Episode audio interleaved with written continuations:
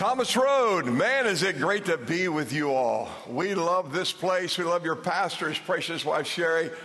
We fell in love with his wife when she was singing with Truth back in the day, and uh, we're big Truth groupies, and so we're, we're big groupies of Jonathan's wife, really. She's more famous in our household than Jonathan is, although we love Jonathan. And I got my lovely wife Donna with me today of 54 plus years. She's a wonderful woman of God. Donna, right here. And, and, and uh, Doug and Jane, our dear friends, are here with us today as well. And now, of course, a part of your team. But we, um, I want to brag on you for just a moment. Uh, we're right down on the front lines when the storm hit in the Bahamas, and we had immediate teams there in the islands immediately. And one of the very first people who showed up on the scene was the Thomas Road team and they're coming right in. And next thing you know, we're partnering with Thomas Road. Uh, we had tractor trailer loads of supplies ready in preparation for wherever the storm hit. We were going to be ready to go to that point of relief. And lo and behold, boom, it hits in the islands. And then we're already, we got boats and everything going, but we need to have a plane. And suddenly I get a call from Jonathan Hey, we're landing back in Palm Beach. We're going to refuel. Do you have any supplies for us to take back over? I said, Yeah, we got two tractor trailer loads right now ready for you, baby. So we started pumping them into that plane. And Jonathan, I know we broke every code there was in how we loaded that plane. So God had, I was praying, God, just get it off the ground. We had that thing loaded down so much. But all those relief efforts are, are paying off, and I love what you're doing. We're going to be partnering with you. Uh, your pastor's been invited to meet with the Prime Minister of the Bahamas uh, to carry on this relief effort that's going to be going on. So thank you, Thomas Road, for what you're doing and leading the way in the charge of restoration. And I do believe, as we met with uh, the bishops and uh, spiritual leaders of the island just last week, I was over there, and we all believe this is going to bring a true spiritual renewal and revival to the islands that I pray will sweep through those islands and leap over those waters into Florida and let it rip right up through here to Virginia, through our nation like crazy. So thank you for what you're doing. Would you give yourselves a little applause for that? Praise God. Well, you know, I was a football coach for about 15 years, and then uh, I felt the call to go into full time ministry. And Don and I were privileged 35 years ago uh, to plant Christ Fellowship Church there in South Florida. And now our, our son and daughter, uh, they lead that, that charge, and, and, we're still there on the team, and they let us hang out, and, and we get to travel and teach and be a part of, of a lot of the global ministries that we're a part of. But I got a phone call several years ago from my high school graduating class secretary. And she said to me, Tom, we're having our 50th reunion. Well, I was in total denial. I, I, I, did not accept the fact that it had been 50 years since I graduated from high school, and that was several years ago, by the way. I, I know you, it's hard for you to believe when you look how good looking I look here and young. Praise God. Anyways, um, I, I, listen, I know I'm getting older, but I refuse to get old. There, there's no way. I hang out, everybody I hang out with is younger than I am. It, it keeps you young. You know, some of my best friends are really the ages of our children. I'm going, hello. So, I get this call, you've got to come to our, our class. I graduated from just north of Cincinnati, Ohio, a high school called Lakota High School. Lakota Thunderbirds, what we were. Yeah. There's a Lakota Thunderbird here. I, hallelujah, Westchester, Ohio. And uh, so I said, No, I can't come. I got travels and stuff. So she calls me the next week. Tom, you've got to come. You were the president of the class.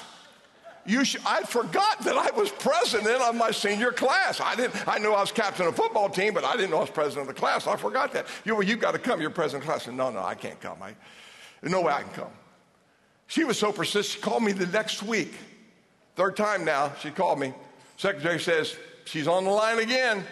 I said, try to get rid of her. I, I really don't want to talk to her. I, am not going back up to Ohio for this reunion. I don't want to see all those old people up there anyway. and so she said, no, she will not get off the phone until you talk to her. So I get on the phone. What do you want? I'm not coming. She said, Tom, Coach Young is going to be there and he wants to see you. He was my high school football coach. He was in his 80s. He wants to see me. I'll be there. When is it? What time is it? So I flew up to Cincinnati, Ohio. My cousin, who I played high school football with, he picked me up. We drove out of Hamilton, Ohio to this country club, and we pull up in the parking lot, and I look at these people standing around outside the parking lot, and I'm thinking, there must be another event here tonight at this thing because these, I don't recognize any of these people. And I mean, it, it looked like the nursing home bus had pulled up and let all these people out. Yeah, and there's this there's this one guy. He's standing on a walker with an oxygen tank. Oh, you got it? You got the picture with an oxygen tank, smoking a cigarette. Who? Who has an oxygen tank on, smoking a cigarette? Only someone from my graduating class. And I, they were scary looking. And I looked at him. I said, Carl, who are those people? He said, That's our class. I did not want to get out of the car. There was no way I'm getting out of the car. All I got to say is this the Ohio winters were hard on some of these people. I, I, got out of the car and I'm looking around and I spot my coach. And I, I, I went straight to my coach. I fell in my coach's arms. I grabbed Coach Young. I said, Coach Young, I love you. It's so good to see you. Now, why did I make that 1,100 mile trip to see my coach? Because when I was a junior, in my junior year, I'm running out onto the field for our first summer two a days practice in football. He calls me over, Mullins, come here. I come over to the coach. The coach looks at me. He says, Mullins, I want you to really work hard this year because you've got the potential to play at the next level. You play hard, they're going to start looking at you this year, and I'm going to start promoting you and by the time you graduate next year, you're going to be playing somewhere in college. Every kid that plays any sport always has aspirations of playing at the next level. Whatever level you play, you, you aspire to play at the next level. And for my coach to call me over and say, son, I see potential in you to play at the next level. You realize what that did to me? No one in my family had ever been to college, let alone play football in college and the coach says, I see potential in you, he was literally calling that champion out of me. And I'm going to tell you what, I applied myself so hard that year and the next year, and I had many offers by God's grace to go to college, and I ended up going to college and playing college ball and later becoming a college football coach. That's why 50 plus years later, when Coach Young wants to see me, I'm clearing my schedule. I'm going to go see that man because that man spoke potential over me and called the champion out in me. Do you realize the power of affirmation, the power of our words? We've been in this series about loving our neighbor. And there is nothing more uh, greater than our expression of love and the way we speak to our neighbors, the way we speak to one another. The, the way we speak to those that serve us at the restaurants and, and the grocery stores and wherever we are, our interaction with people and the words and the tone that comes out of us has so much to do with reinforcing the message of love that the Savior has given us to share with the world. In the Word of God, Jesus declared on, in the Sermon on the Mount, he said in Matthew 5 16, Let your light so shine that men will see your good works and glorify your Father in heaven. Well, I'm, I'm translating the New Testament, Jonathan, one verse at a time. And so I've got a coach's translation for that verse. I don't know if we have it. Let's flash it up if we do. Here's my coach's translation Let God's love shine so bright through you that people are drawn to you so you can lead them to me. Do we have it? Oh. Oh, that's a neat graphic. I didn't know that was going on up there. That's really good. I'm looking over here for the scripture saying, Where's the scripture? Come on. And it's right there. Isn't that, isn't that a great verse? Isn't that a great translation? Our lives are to shine so bright with His love. Well, how do we demonstrate that love? It's, it's so many ways, and Pastor's been teaching us for the last few weeks about how we demonstrate that love. And, and, and, and, but I'm going to tell you what, your words are powerful things in your demonstration of that because everyone is looking for encouragement, everyone is looking for affirmation, everyone is looking for somebody to see the potential in them and call it out in them. If you thought about this? Even Jesus had that affirmation from his Father. Remember when Jesus went to be baptized by John? He came up out of the water, and the dove descended, the skies parted, and the voice of the Lord was heard. This is my son, whom I love, and I am well pleased in him. The affirmation of a father over his son. The declaration and the affirmation and the affection that was demonstrated in the very voice of God to Christ. Now, we know that was primarily for the other listeners, but what did it do for Jesus when his own father is speaking that affirmation over him as well? The power of that affirmation. Look what the Word of God says us and teaches us. The Apostle Paul says in 1 Thessalonians 5:11, "Speak encouraging words to one another, build up hope so that you'll all be together in this and no one left out, no one left behind." And I know you're already doing this, just keep on doing it. Keep on doing what? Speaking encouraging words to one another. Look for ways to encourage and affirm. Look what it says in Ephesians 4:29. Do not let any unwholesome talk come out of your mouths, but only that which is helpful for building others up according to their needs, that it may benefit those who listen. We are called to build up, not tear down. Amen. Yet we live in a world today that seems like on social media and everywhere you turn, any news station you turn on, all we hear is the words of criticism and words that are tearing down, words that are destructive.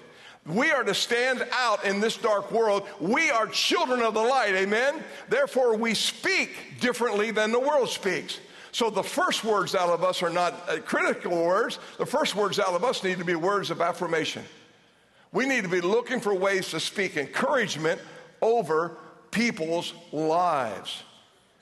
I tell you what, for some people, that's a hard thing to do. But here's what I know it is so hard to spread light if you're speaking darkness. We can't be in a negative world. And, and I grew up in a interesting family. My father's family, hardworking people. But they thought it was a spiritual gift to find fault with other people. It was just like if you say something positive about somebody, they would say something instantly negative. They felt it was their, their, their, their duty. I never heard my dad ever affirm me for anything. He came to all my football games. I remember one game, I rushed for 276 yards and scored five touchdowns. I come off the field my, I'm waiting for my dad. I'm like a little puppy dog going, okay, daddy, tell me I had a good game. He said, son, you know, you missed this block. You know, you could have had another touchdown after running. He's going down this whole thing. Now, I'll tell you what, I ran for 276 yards and five touchdowns. I know we were playing the, the Rosarian School for the Blind, but it was a good game. It was a good game.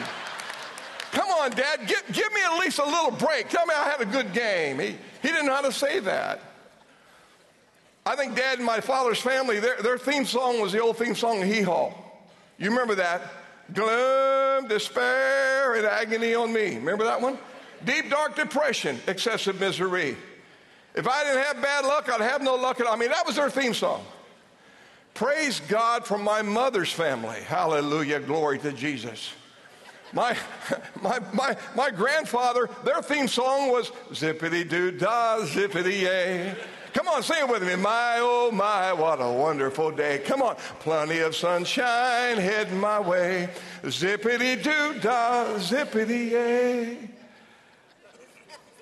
Where do you think I wanted to go as a boy? When dad would say, We're going to Grandma Mullins' house or Grandpa Mullins' house, and no, I don't want to go, I don't want to go, I don't want to go. We're going over to mom's parents. Yeah, I, I want to go. I want to go. I want to go. I was drawn there. Why? Because there was affirmation, there was encouragement, there was affection. They, you know, eh, they were Dutch, but they act like Italian. You couldn't go in to meet my grandfather without hugging and kissing, hugging and kissing, hugging and kissing. And then when you left, you had to hug and kiss and hug and kiss and hug and kiss everybody in the room before you left. I, I started dating Donna, and, and, and Donna's family never hugged, never kissed, never said the words, I love you. And I remember on our first date, I take her out and said, You're, you're not going to go kiss your mom and dad? Good, good, good night? We're going out. I mean, I never left my house without kissing my, my mom. My dad, he wouldn't let me kiss him. He'd, put, he'd, he'd throw a forearm up. I'd come in on dad. Dad, come in. Don't you dare, son. Don't you dare. I broke him down though. When we had grandkids, he could not turn the grandkids away. My dad finally broke down and let the grandkids come in for the love. Because I sick and I said, Go get grandpa, go get him.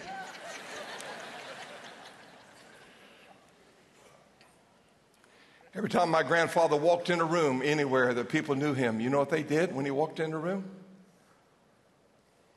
They did this. They leaned in because they knew there was going to be a word of affirmation, a word of encouragement, there was going to be a smile, there was going to be an embrace. People leaned into it.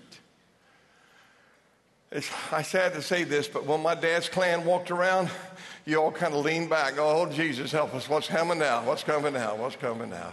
Well, let me ask you a simple question. When you walk in the room, what do people do? As children of the light, as followers of Christ, those that are light bearers, those that are, have the very Spirit of Christ living in us, we should walk in a room and people should lean in to us because they know there's coming with us. We're bringing His love and we're bringing His affirmation into them. I'm so intentional at church. I've Been it for 35 years. Jonathan, I try to I, I try every week to tell the people how much I love them. You can tell your pastor's love and passion is so obvious, it oozes out of him. He's up here. I was just watching him up here, and I'm smiling like a possum on the front row down there, just watching Jonathan up here loving on you and loving on people, and loving on the cameraman, loving on the praise and worship people, and, and, and all that. I'm going, that's how it should be. That's a true pastor's heart. He has that kind of love. Aren't you blessed, your pastor?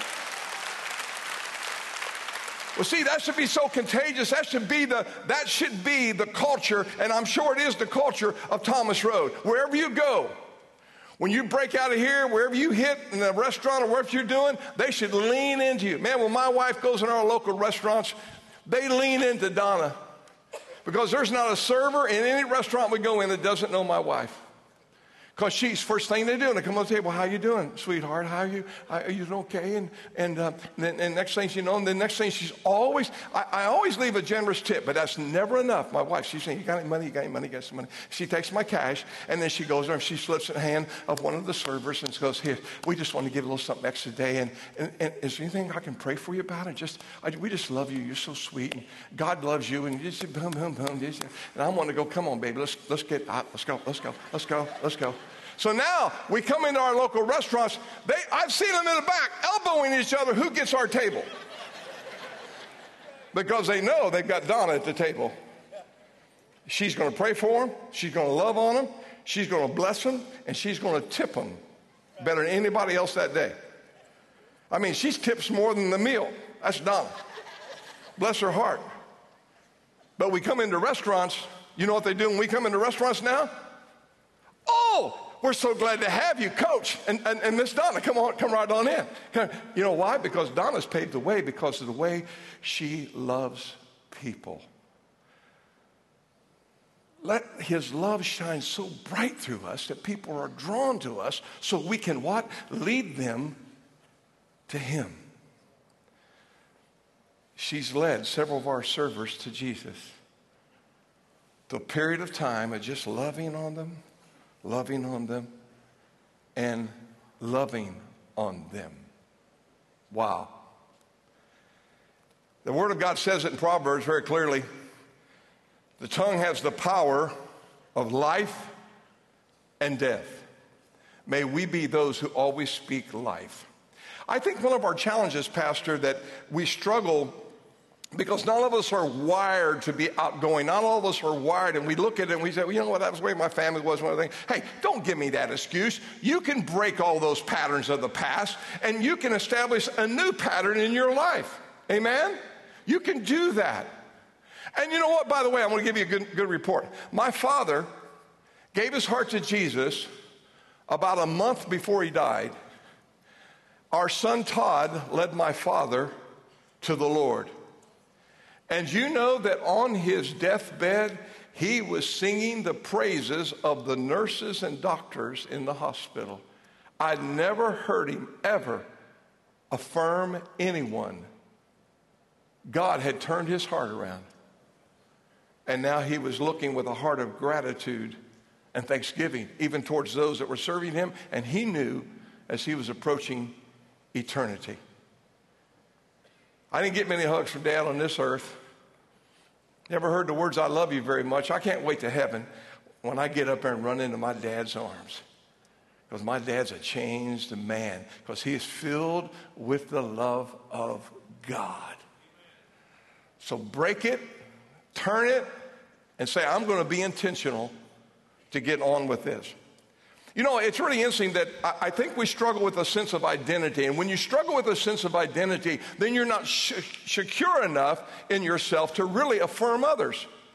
Because here's what I understand if you don't first see the champion that's within you, it's hard to call the champion out in others. If you haven't first seen that, it's like, how do I really value others when I don't really value myself? Or the Bible says, love your neighbor as what? As you love yourself. So if we're having a problem loving ourselves, that's why we have a problem expressing that love and being that light that God's called us to be. I, love the story of Gideon in the Bible. You know the story of, of Gideon, and, and there he was, you know, he's thrashing wheat. He's in, he's in fear of the enemy that's coming against him. Always that arch enemy, you know, the Philistines and the Midianites and everybody else, ites come in there against him. And, and oh, Gideon's down, an angel comes to him and says, Gideon, mighty man of valor, mighty warrior. And Gideon's looking around like, who are you talking about?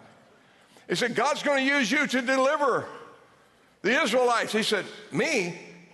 Listen, I'm in Manasseh. We're like the praise team. You know, we're not the fighters. You know, we're, we're not like Judah. You know, we're not like Benjamin. We're, we're not of those tribes. And by the way, my clan's the least clan in our tribe, and I'm the least family in our clan. I'm the least of the least of the least. God cannot work through me. But that's the one God went to and said, Hey, mighty warrior. Because God saw the potential in Gideon, even though Gideon didn't see the potential in himself. Through Jesus Christ has come to call that out in us and for us to embrace who we are in Christ. I love this scripture in Ephesians 1:11. This is a great verse. Ephesians 1:11. It is in Christ that we find out who we are and what we're living for. Is that not a great verse? It's in Him. And when we discover that, then we are free to begin to share that love with others. We become secure in that love. I've always loved the story of the prodigal son. When he comes home, he said, I'll come back and just be a servant. You know, I, I, I've messed up my life completely. I turned my back on my father and my family. I've wasted all of my inheritance. But he comes home. What's the father do? Here's my son covers him with the robe, puts the ring on the finger, sandals on the feet, and kisses him, affirms him. He's my son. Listen, we can be secure in God's love. And when we're secure in God's love, then we are able to be secure enough to look beyond ourselves into the lives of others and call that champion out in them as we look beyond the faults, the failures, and the weaknesses.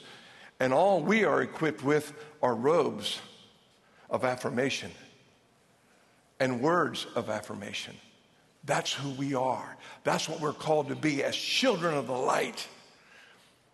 That will turn this region upside down on its head because of your commitment to take responsibility that every day I'm going to look for one life that I can affirm today.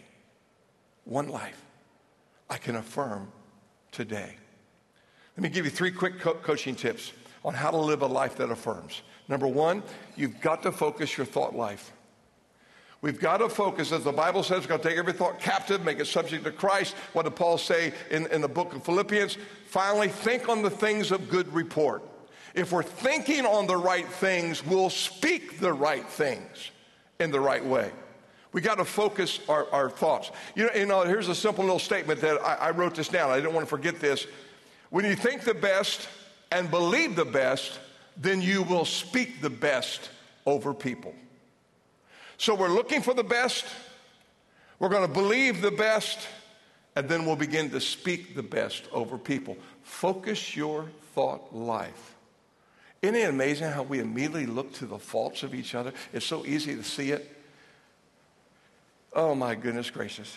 You can, you, uh, if any of you ever play golf, it's so easy to see the faults in the other guy's swing.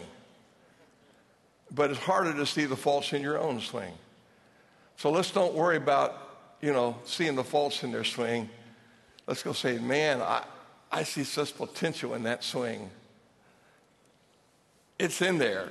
Jonathan, I, I, I've seen you swing. It's in there, son. Keep swinging, baby. Keep swinging. It's, it's going to come out eventually. Keep swinging. I, I, it's in there. It's in there. Here's the second quick coaching tip hang with affirming people. Hang, hang with like minded people because when you're hanging with the right people, they will help you be affirming. I love to be with affirming people because it reinforces my need to be affirming. I was played high school ball and I had all state honors and honorable mention all American honors and, and I ended up going to a small college because that's where my cousin wanted to go. It was the only place he got offered a college scholarship. So I turned down some, some ACC schools and some other schools up in Ohio and, and the Mid-American Conference and so forth to go with him to this small college. We get there, three days later, he quits and leaves. And I'm going, I'm stuck in this little small, small school. What am I doing here? I could have been playing in a much bigger school. But I had no idea how tough it was. It's one thing to get hit by a 250 pound boy, it's another thing to get hit by a 290 pound man that just came out of the Vietnam jungle back in the 1960s. And that agent, whatever that stuff was, the orange stuff they're talking about, whatever affected these kids, it was on them. I mean, they were wicked. And they, they wanted to, their, their motto was kill every freshman on sight.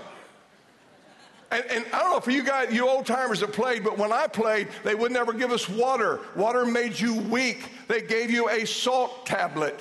Like that was supposed to say, they believe a salt tablet and, and athletic tape would cure cancer. It didn't matter. A salt tablet and athletic tape, whatever, tape it up, give them salt tablet. So they wouldn't let us drink water. I mean, we, would get out and get so dehydrated. I remember about four days into, uh, two days into summer, I was so exhausted one day, I'd thrown up everything I'd eaten. It felt like for weeks, and, and I didn't think I could go on. And they call, and, and, and, they're dragging bodies off, dragging them off, dragging them off the field, and they just lay the guys on the side. They wouldn't even drag them to the training room, just drag them off and leave them laying there. Like pound them up, pile the bodies up. You know? And when they would bring water out then, they would bring it in a bucket with a towel in it. And you had to grab the towel. Uh, this is a southern term. You should all recognize this term. I know you're very sophisticated here in Lynchburg, but folks, my family kin that came from Kentucky, they're not sophisticated. And they would call, you'd sop it up. So you would. and we freshmen were the last ones to the bucket. By the time I got to the bucket and all them linemen and then dirty linemen and blood and, and mud and everything else had been handling that, a fly wouldn't land on that bucket. Bob learned this desperate people will do desperate things. That day, they didn't even bring the bucket out, and I had for the first time thoughts of actually I couldn't make it. I was standing there, the coach blows the whistle for wind sprints at the end of it. I'm heaving, I'm delirious, I'm so dehydrated, and I don't think I can make it. I don't think I can take another step, and we got to run 40 yard wind sprints. And, and I literally, for the first time, I had this thought I don't think I can make it and a thought of quitting. I'd never quit anything in my life. That thought came through my mind, and I'm sitting here, and this senior All American fullback comes walking by me, and he said, Hey, rookie. I didn't know he knew my name. Upperclassmen never spoke to us. Never spoke to us. They were in a different locker room. They ate different places. They had nothing to do with us. He said, Hey, rookie, run with me. When he said that, I got down beside Charlie and I just kind of drafted off him. And I got through those wind sprints. And when I did, I collapsed on the ground. And he walks by me. I'm laying on the ground. He walks by me and he said to me, Rookie, you're going to make it. You're going to make it. And left me. Where do you think I lined up every practice after that for every drill? I was right beside Charlie. By the way, I didn't know this till later. Charlie was a Baptist minister. Bless his heart. He had mercy on me. and you know what? Instead of quitting the team, I made the team. And by the second game of the season, I was starting. But I was at a pivotal point, ready to quit, when someone came along and said, Run with me. You're going to make it. Don't ever minimize the power of a simple word of affirmation. It can turn the course in people's lives. Sometimes they think we have to do the big dramatic when really the reality is, is sometimes it's in the soft, subtle, sincere words of affirmation that come from us. And finally, let me close with this. Keep focused on your mission. You've been called to be Christ's ambassadors, as though He was making His appeal through us. We are on mission every day. We've got to keep that focus that we're on mission. May the words of my mouth and the meditations of my heart be acceptable in your sight, O Lord, my God and my Redeemer. That night that Mordecai Ham preached a simple little message in a country church, he had no idea that there was a young teenage boy sitting out there by the name of Billy Graham that would be impacted, that would touch the nations of the world. You never know with your words who you will touch and who they will touch that will ripple down through eternity. My grandfather, that I love so much, that man of great affirmation, encouragement, had about an eighth grade education. He pastored a little church, never more than about 100 people, ever. But I was saved in that church. He married my wife and I. He dedicated our son Todd. And out of that little church, 27 pastors were raised up in that little church of 100 people. And I took a little calculation the other day, and there's been 130 nations of the world that the gospel's been shared in out of that little church. Because one man, one man decided to let the love of God shine so bright through him that people were drawn to him so he could lead them to Christ. The power of your words of affirmation can touch and change lives for eternity. So let me say something to you. You look so good. I love you. And I'm looking at world changers right here. Let your love be so unique and distinct from the tone of your lives and the tone of your words it will set you apart and you will shine bright for Him. And your life will become attractive. People will be drawn to you so you can lead them to Him. Thomas Road, I love you. God bless you.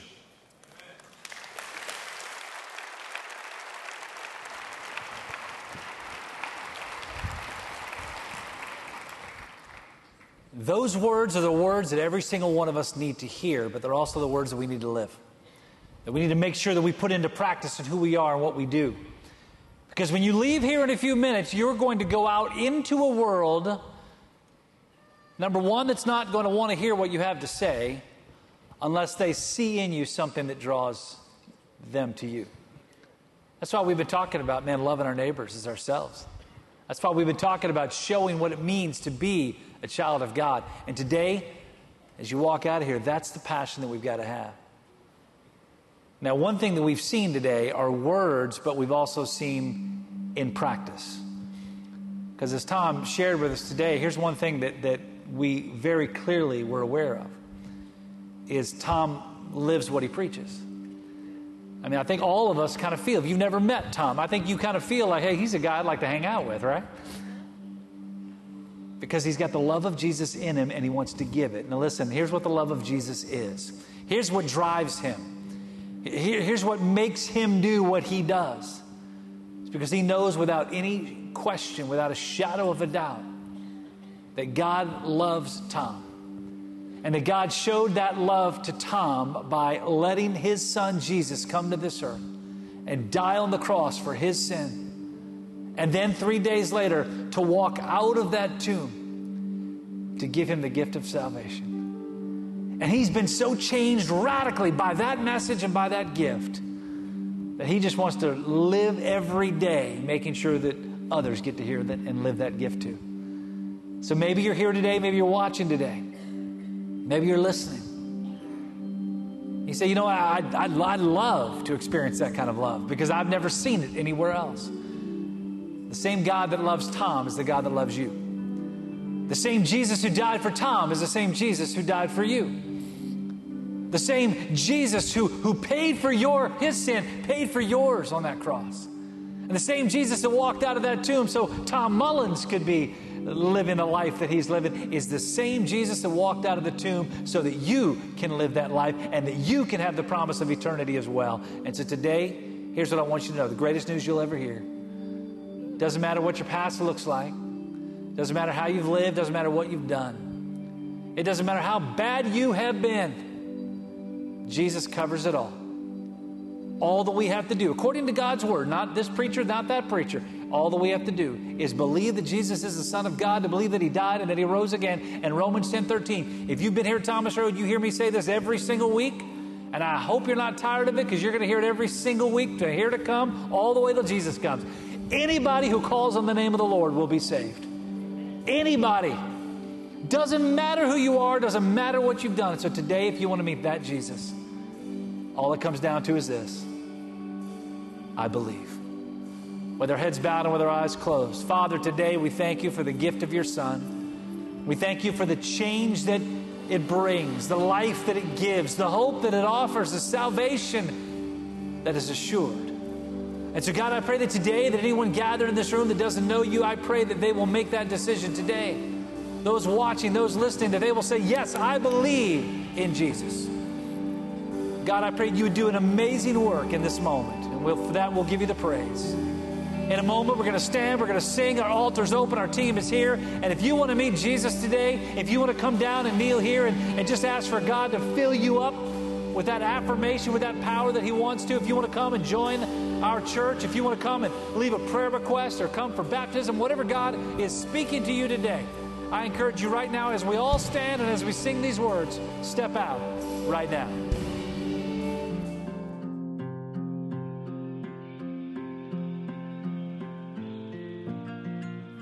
We want to take this opportunity to thank you for joining us here today. You know, at Thomas Road Baptist Church, since our very beginning, back in 1956, we've been about one thing and one thing only, and that is to bring the message of hope that comes through Jesus Christ to the world. And today, my friends, we recognize we live in a world that's messed up. We live in a world that's full of division and conflict and pain and sorrow. But Jesus came to this world not to bring division and sorrow, but to bring joy, to bring peace to bring hope. And today, that's the message that we want to share with you. And if you're watching this and you've never had the opportunity of, of connecting with Him at that level, of understanding what it is that Jesus came to do, then I encourage you and I want to let you know the greatest news you'll ever hear. And that's this God loves you. He loves you with an everlasting love. In fact, He gave His only Son, Jesus, to come to this earth to die on the cross, to pay for your sins and for my sins, to do for us what we never could do for ourselves. What an amazing gift that really is. God loves you. Christ died for you. But three days later, he rose again. And when he came out of that grave, he gives us victory over sin, over Satan, over the grave. He gives us the hope for eternity. But according to God's word, it's very clear. What we must do is believe. We must believe that Jesus is the Son of God. We must believe that he died and that he rose again. And if we do that, according to Romans 10:13, anyone, that means you, it means me, it means every person that has ever lived, anyone who calls on the name of the Lord will be saved.